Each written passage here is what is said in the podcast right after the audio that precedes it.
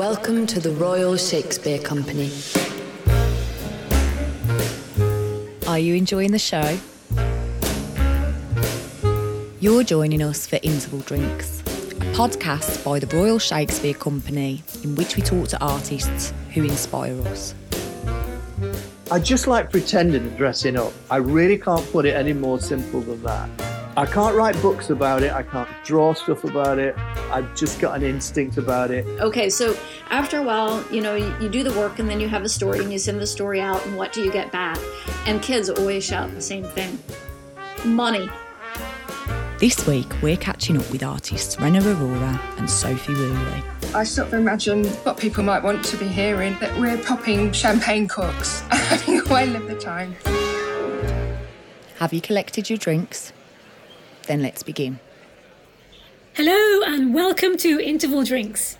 I'm Renu Arora and I'm currently performing in The Magician's Elephant at the Royal Shakespeare Company playing Madame LeVaughn. I'm a BAME disabled artist and I'm chatting to Sophie Woolley, a writer and performer who works across theatre, TV, radio, and literature. I wanted to chat to Sophie over an interval drink because she works across genres and is an incredible artist. Hi, Sophie, and welcome to Interval Drinks. Thank you. Thank you. I think you're an incredible artist as well. Oh, thanks very much. Yeah. Thanks for having me on. So, what are you drinking?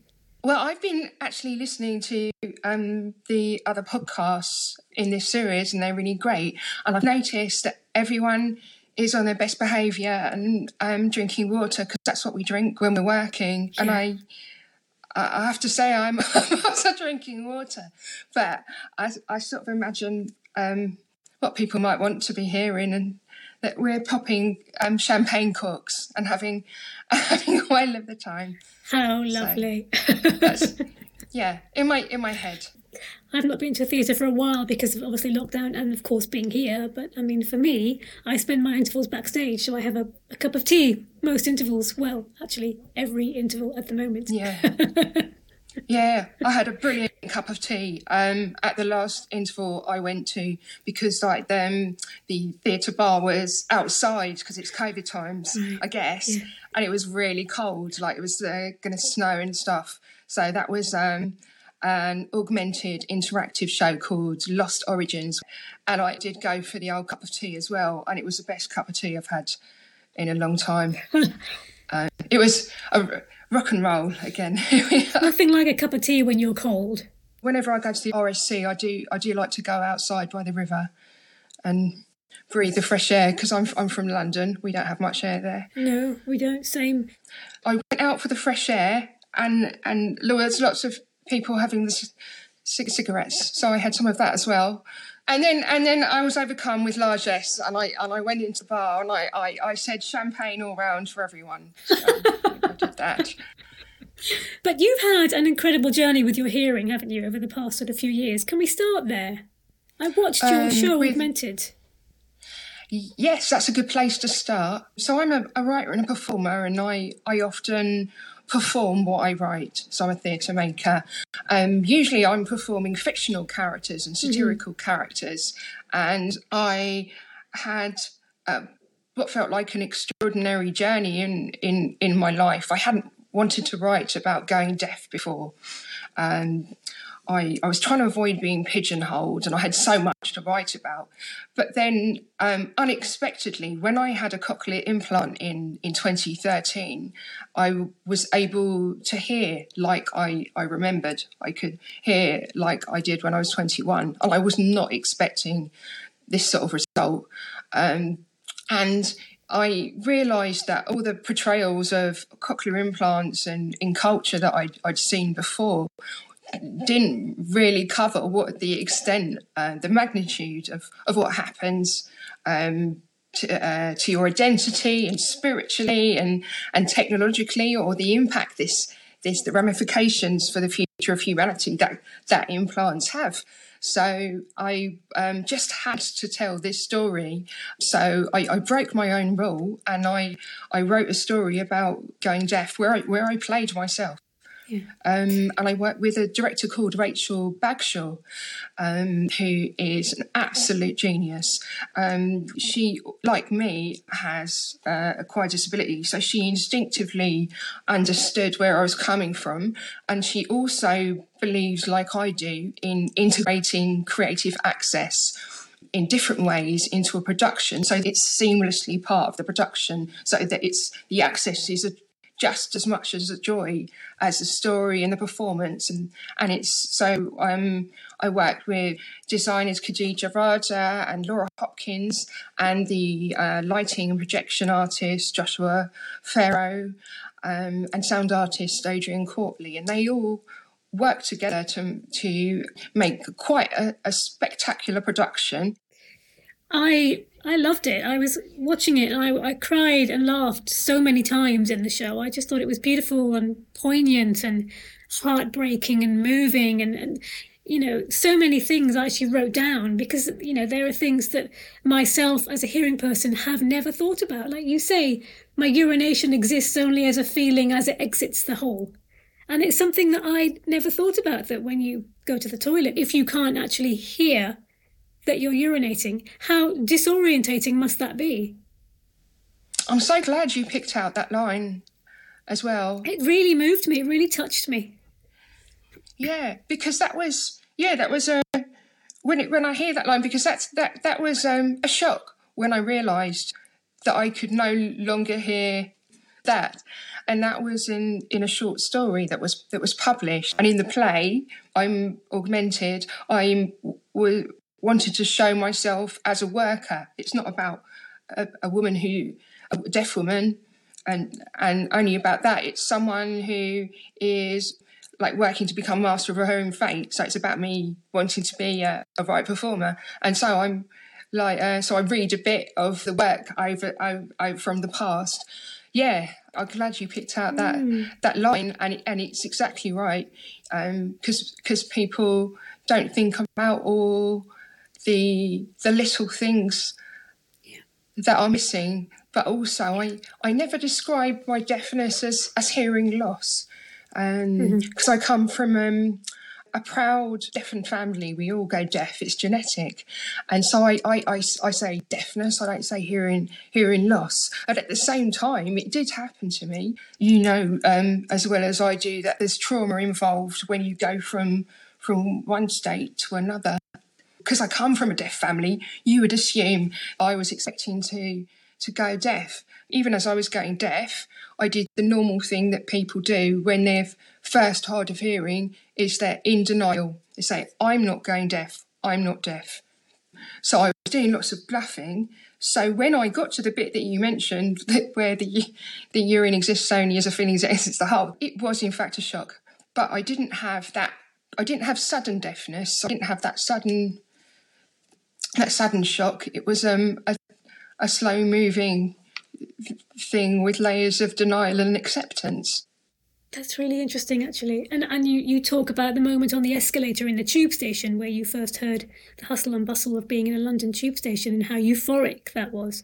And again, it's something that, you know, I myself take for granted, hearing all that. And, and yet, of course, for you, it was an absolute enormous moment there's an element of me wanting to reenact that euphoric and sort of transcendental moment over and over. I wish I could have stopped that moment because it was it wasn't about hearing the escalators and the tube as as hearing people hear it as reality because I remember what a tube and an escalator sounds like. I grew up in London. I come from Harlesden. I, I, I love the sound of the tube. But when, in the first few weeks after Switch On, the sound of it was very hallucinatory and like avant garde music. It was like a Steve Reich composition. And I became more excited and in, and in love with the sound of, of, of machinery and environmental sound than than music. I mean, music was also great. But in the, the first few weeks, it was like being in a science fiction movie. I was a, a proper cyborg. So I want I wanted to keep that in the show, but I know it's really difficult for anyone to experience the same thing. I've watched you talk about near death experience as well, and I do, do you have the same um, desire to to revisit that spiritual experience? Very much so. I mean, for me, I'm currently in the process of making a piece of work called the Burgundy Book, which is an audio art series, comes under the genre of a podcast about the near death experience. About I had to give a bit of background, in 2017, on March 29th, I had an accident whilst coming home from work. I was hit by a bus and dragged under its wheel. So the Burgundy book is actually taken f- directly from my near death experience where I floated up whilst I was underneath the bus and saw lots and lots and lots of beautiful things.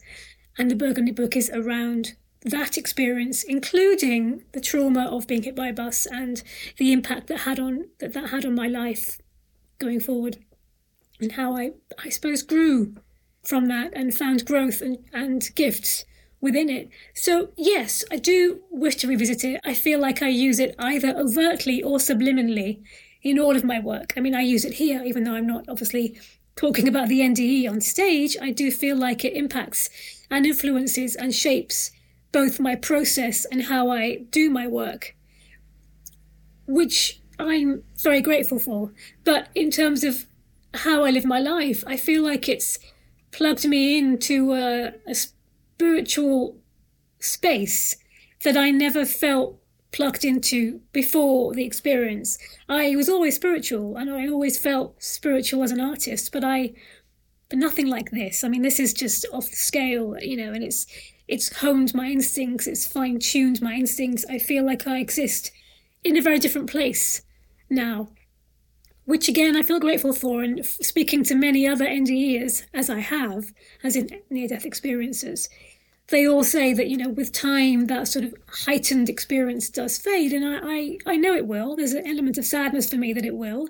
For me, it's only been four years, so it's still relatively strong and I'm glad I can tap into it. And it just means that uh, my instincts are so much sharper for everything, which is lovely. You know, I know that might fade in time, but I, I also hope that I'll still be able to access it. I think it helps with audience as well, because as performance, we have to have be able to establish an instant connection with with audience. And a lot of my performance work is d- direct address to the audience, and it's also, comedic. But to, to make that work, I have to really, really love the audience, even though I've never met them. I have to feel that they're my my best friends, exploiting ourselves. yeah, but I think with to add to that, when you talk about loving the audience as your best friend, I, I feel the same way. And I also wonder whether there's also an element of loving yourself as your best friend, so that then you can embrace the audience as your best friend. That's a lifelong job. It's a lifelong journey. Yeah. Anna Jordan is a, a good scriptwriter, and she she said there's a lot of lot of shame and guilt in writing, and and you know we have to try and get rid like um push that to a side to get on with things. Or write about it. Push it aside or write about it. Yes, I mean, I'm, I'm curious. You've, you've already sort of spoken a bit about this, but I'm curious how your artistic practice and process of writing has changed since going deaf. So I, I had to first adapt to a hearing dominated workplace. Um, so I was adapting yes. access wise, and I also became a leader in, in creative captions because I thought I want anyone who's like me coming to my show to not be excluded like I am from the work of my peers.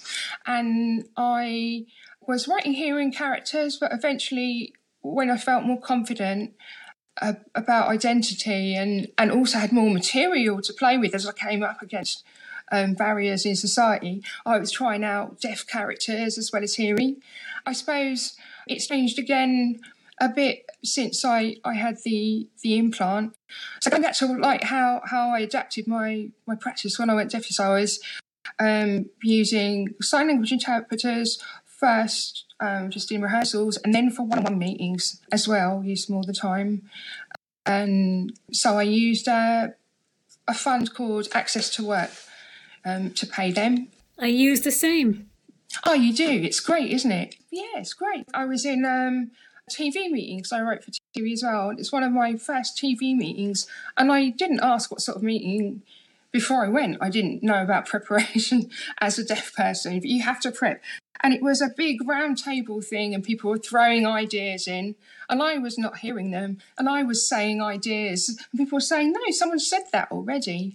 And I didn't get um, to write on the show. I got a small acting part on the show, and the producer said, "I'm so I feel embarrassed. You're a great writer, but we we, we didn't get you writing on the show." And I realised I've got to take a lead in in my access, and I started using access to work. So that that made me get further in my career. So I, I was able to to be um, professional, and and then now it's it's different. I use um, my cochlear implant. I no longer lip read. Um, I can lip read, but I don't rely on it.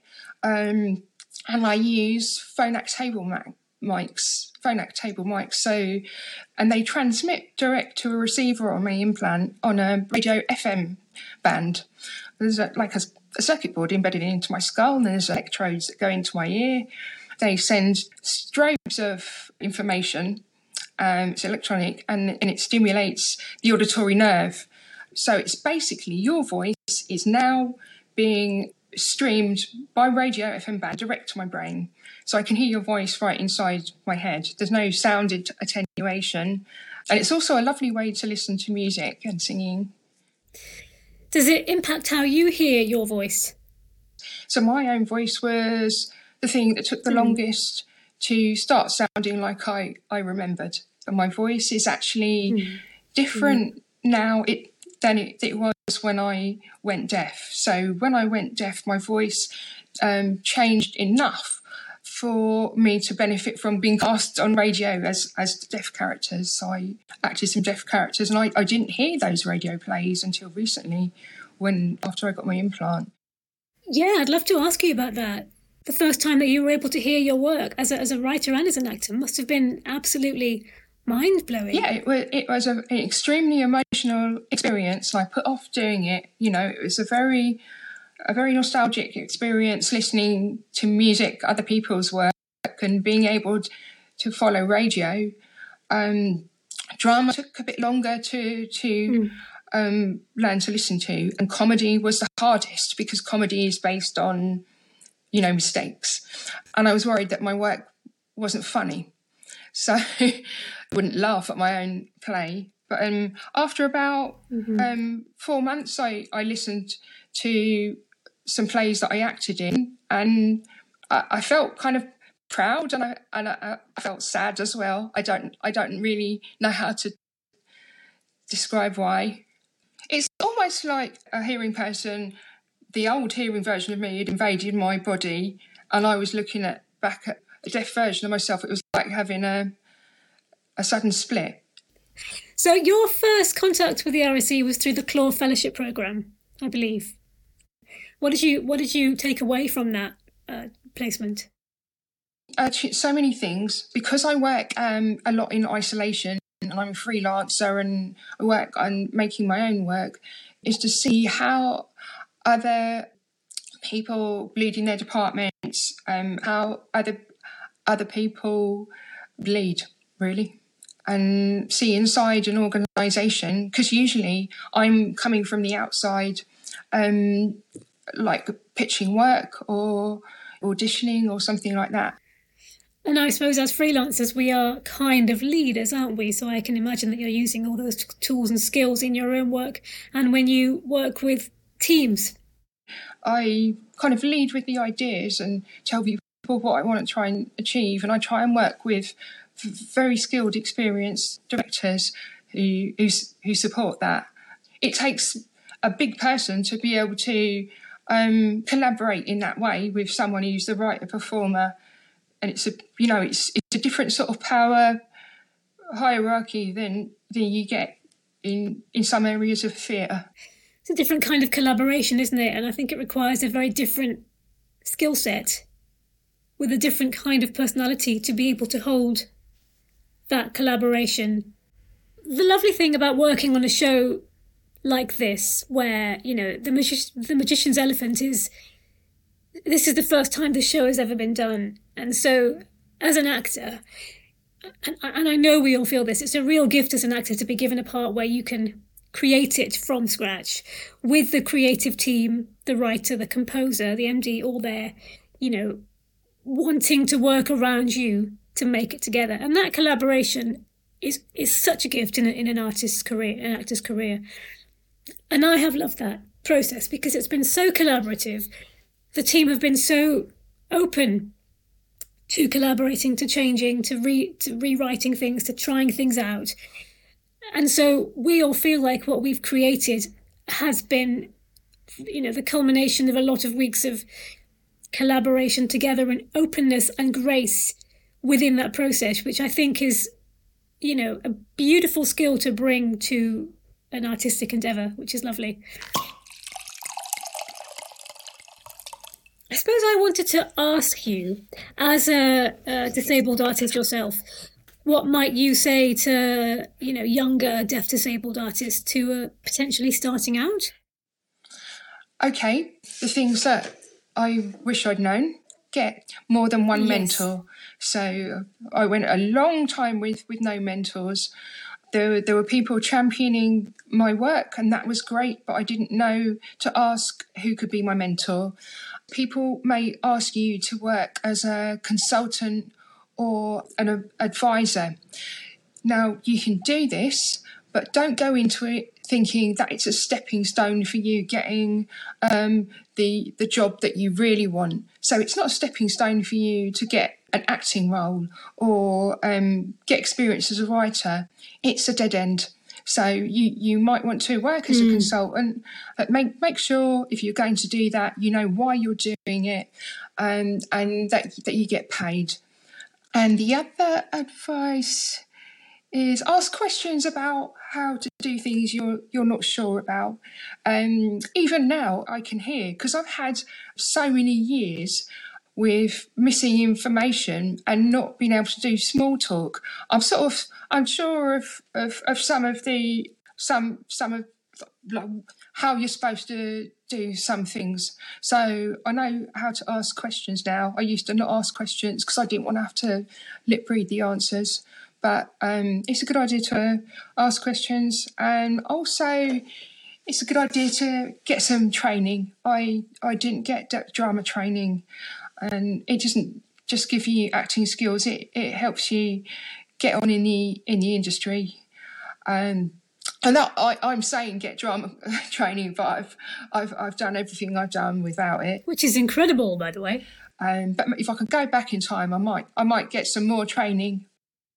I've been reading a book by Hashi Mohamed about social mobility called People Like Us recently. He went to school in Wembley and he grew up near me because I grew up in Harlesden. And um, he went to the second worst school in the in Brent. I think I must have gone to the first worst school. It's so interesting reading what he says about education and how it affects your chances and what you can do once you've decided where you want to go. That brings me on to something that I wanted to say actually about knowing your worth, because I think what you've said is all is is when you mentioned about if you do a consultancy job, you know, know why you're doing it. And I think I think this this applies across the industry to everybody, but especially to deaf and disabled artists to know your worth.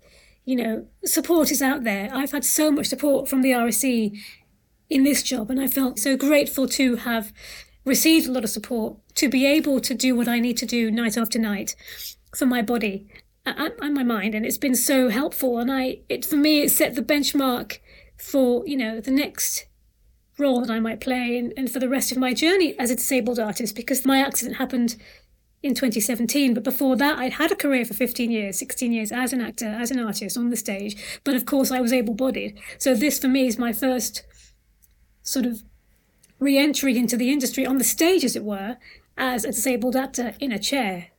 And it's really, for me, set the benchmark into what's opened my eyes really into what's possible.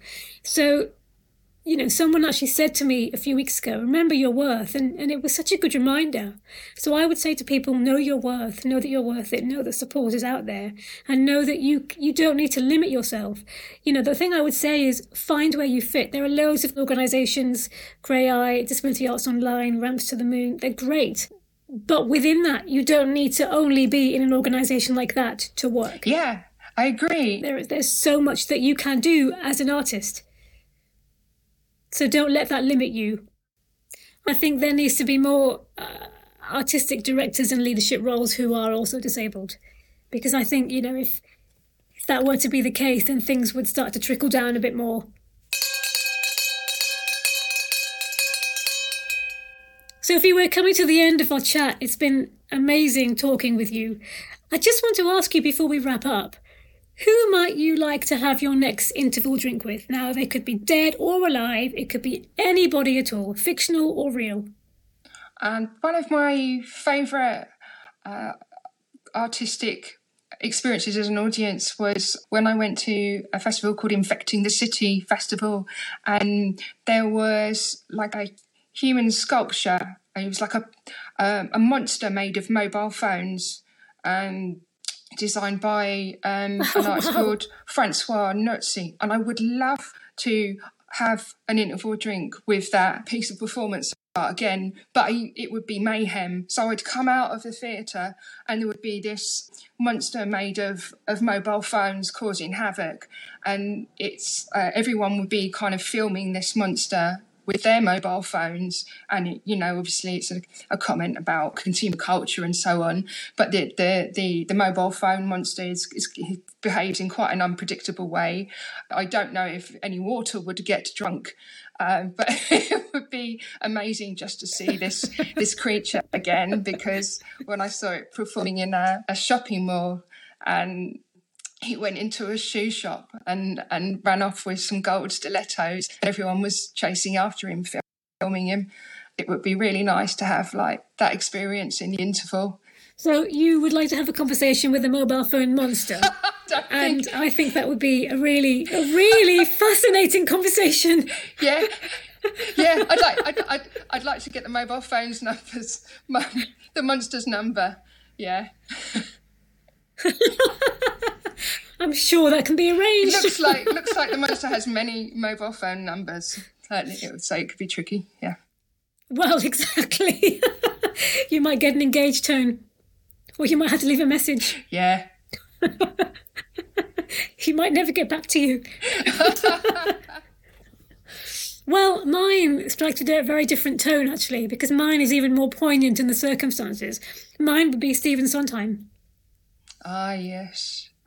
Now, I think that would be the most fascinating conversation ever. Just beautiful, beautiful, beautiful. Well, it's been a wonderful chat, Sophie. Thank you. We've covered so many wonderful things, and I wish you all the very best in your endeavours. Remember, you can listen again to past episodes on the Royal Shakespeare Company website. Just search RSC interval drinks.